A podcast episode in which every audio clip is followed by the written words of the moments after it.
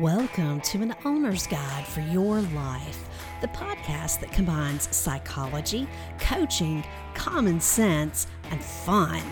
I'm Tracey Browning, an entrepreneur, life coach, and lover of people. Now, let's talk about how to live, love, make money, and change the world. Hey, I'm glad you're here. This is episode two of an owner's guide for your life. And today we're going to talk about managing our minds. This, it's the foundation of owning your life. Being able to manage my mind has helped me more in life than pretty much anything else I can think of because my mind touches everything in my life from my interactions with my husband to the way I perform my work. I'm an entrepreneur, I've got several businesses, and my mind stays busy. It's filled with thoughts and decisions and information and judgments and all the stuff. My mind is the filter that I use to see the world. My opinions about myself and my value, about other people and their value, my mind decides what I want to eat and how much of it and when and, and if I enjoy my food. And the same kind of things go on in your mind. I can't come up with anything that isn't affected in some way by what happens in our heads. Now, managing your mind. You might not be quite familiar with this idea, and it may seem like one of those phrases that the cool nerdy kids say, or some people I know might say, well, that's just hippy dippy stuff. But let's start with this. Here's what managing your mind doesn't look like. It doesn't look like sitting cross legged on your yoga mat and meditation for hours every day, chanting Om. No. Now, there's a place for that, but you don't have to meditate for hours every day. Managing your mind doesn't look like ignoring your feelings or pushing them away. Your goal is not to be a robot. Well, I don't think that's your goal, but I think your goal is to be an excellent owner of your life.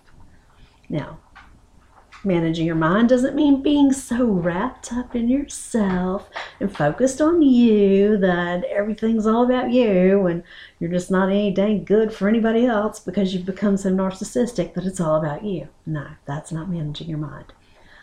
It also doesn't mean that you've got to follow this rigid program for superhuman success. Anybody who knows me knows how I feel about rigid programs. Blah like it goes back to my earliest childhood where I'd like pop my little toddler hands on my little toddler hips and say, You ain't the boss of me. That's how I feel about rigid programs. Yeah. So here's what managing managing your mind looks like. It starts with being aware of our thoughts, noticing what we're thinking. We have tens of thousands of thoughts a day. And we're not going to be able to be aware of them and all and corral them all. And, you know, we've got life to live. We've got things to do. So we can't just sit around and think about our thoughts all the time. Even people who love to think, and I love to think, we don't want to sit around and think about thinking all the time. It's not what we're after. You want to pay attention periodically to what you're thinking. And then you start to see patterns of thoughts and feelings that they hook together like a daisy chain. Did you ever sit out in the yard and make a little daisy chains? I did. It was fun. But the idea is, you know, one thought leads to another and another and another. So here's a story to show you the impact of thoughts.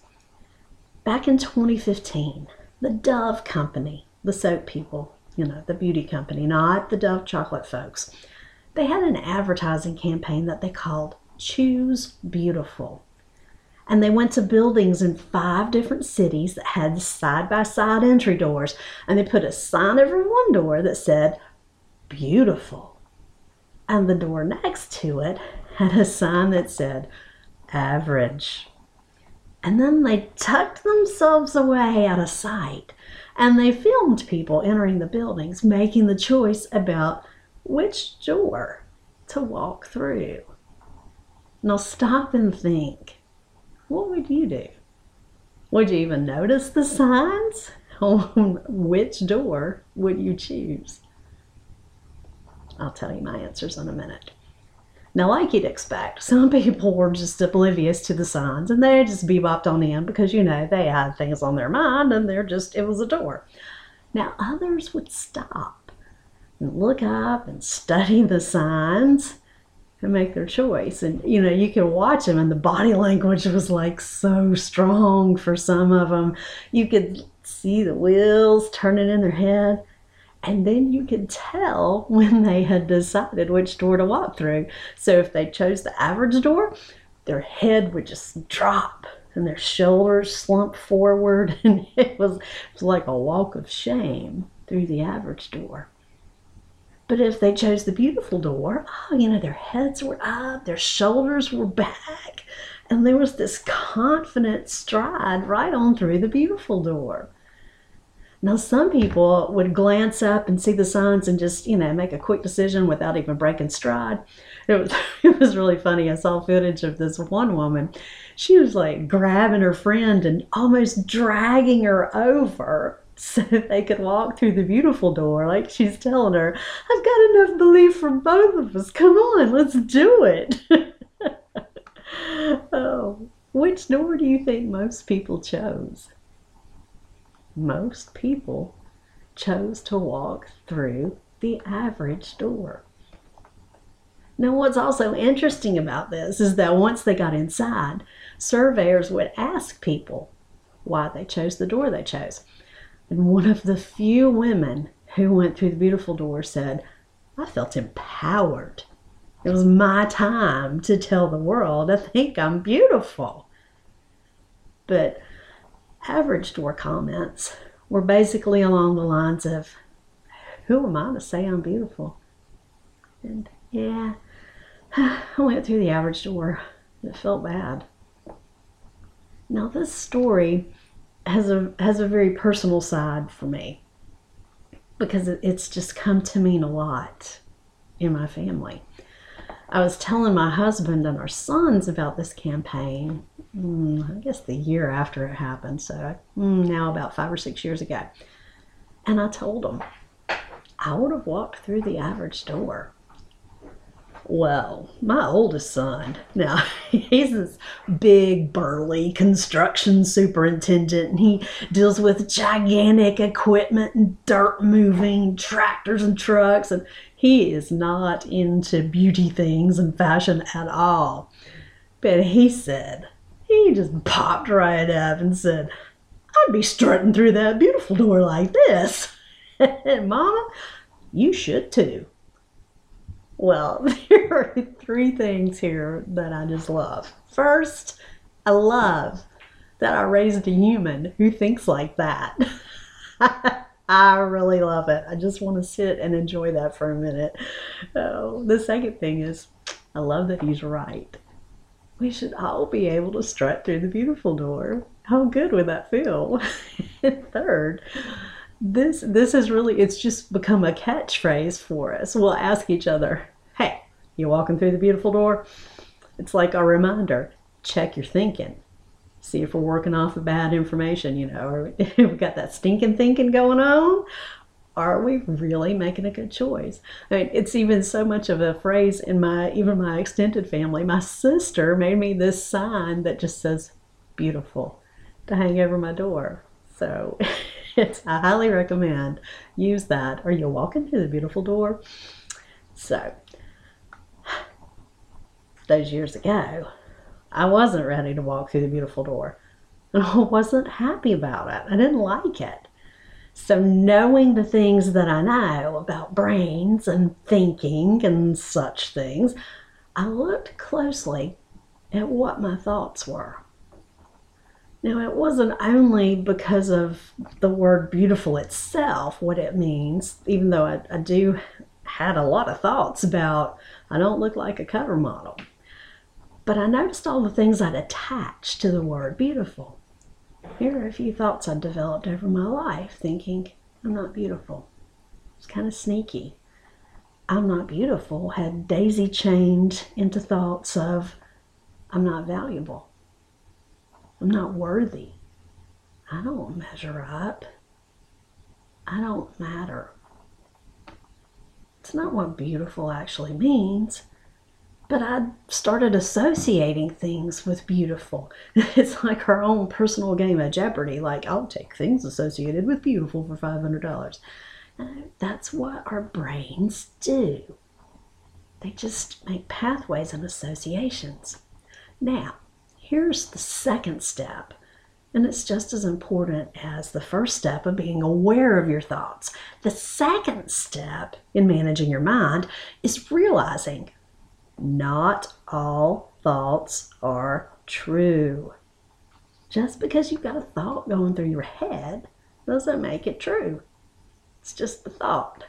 It's just a sentence rolling through. Now, that may be an idea you want to spend some time with because we're so accustomed to believing everything we think. We got all these thoughts rolling through our head. After all, it's our head and it's in our voice. It must be true, right? No. Thoughts are sentences and phrases that we think. We do not have to believe them all. We get to decide what to believe. And since we get to decide what to believe, why not choose to believe thoughts that will help us? It sounds really simple, doesn't it?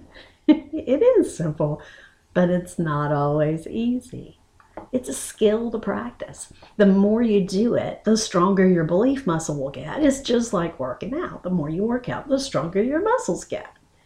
Now, you're going to find it's easier to do with certain thoughts.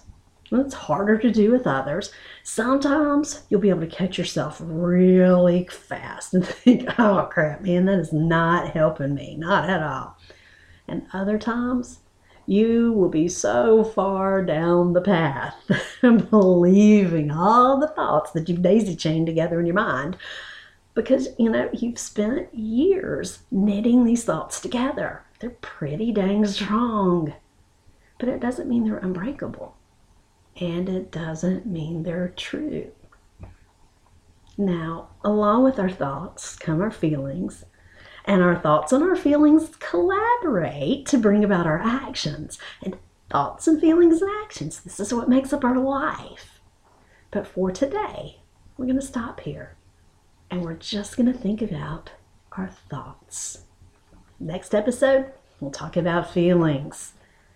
Now, in future episodes, I'll be featuring questions from listeners, other life owners just like you. If you've got a question or a topic or situation you want us to explore, send me an email. Doesn't have to be fancy.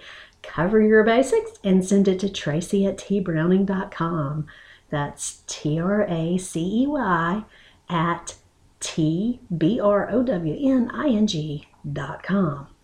Put podcast question in the subject line and hit send. I can't wait to hear from you. Thank you so much for listening. Go ahead and subscribe to the podcast so you get notified when new episodes drop each week. Now, go live, love, make some money, and change the world.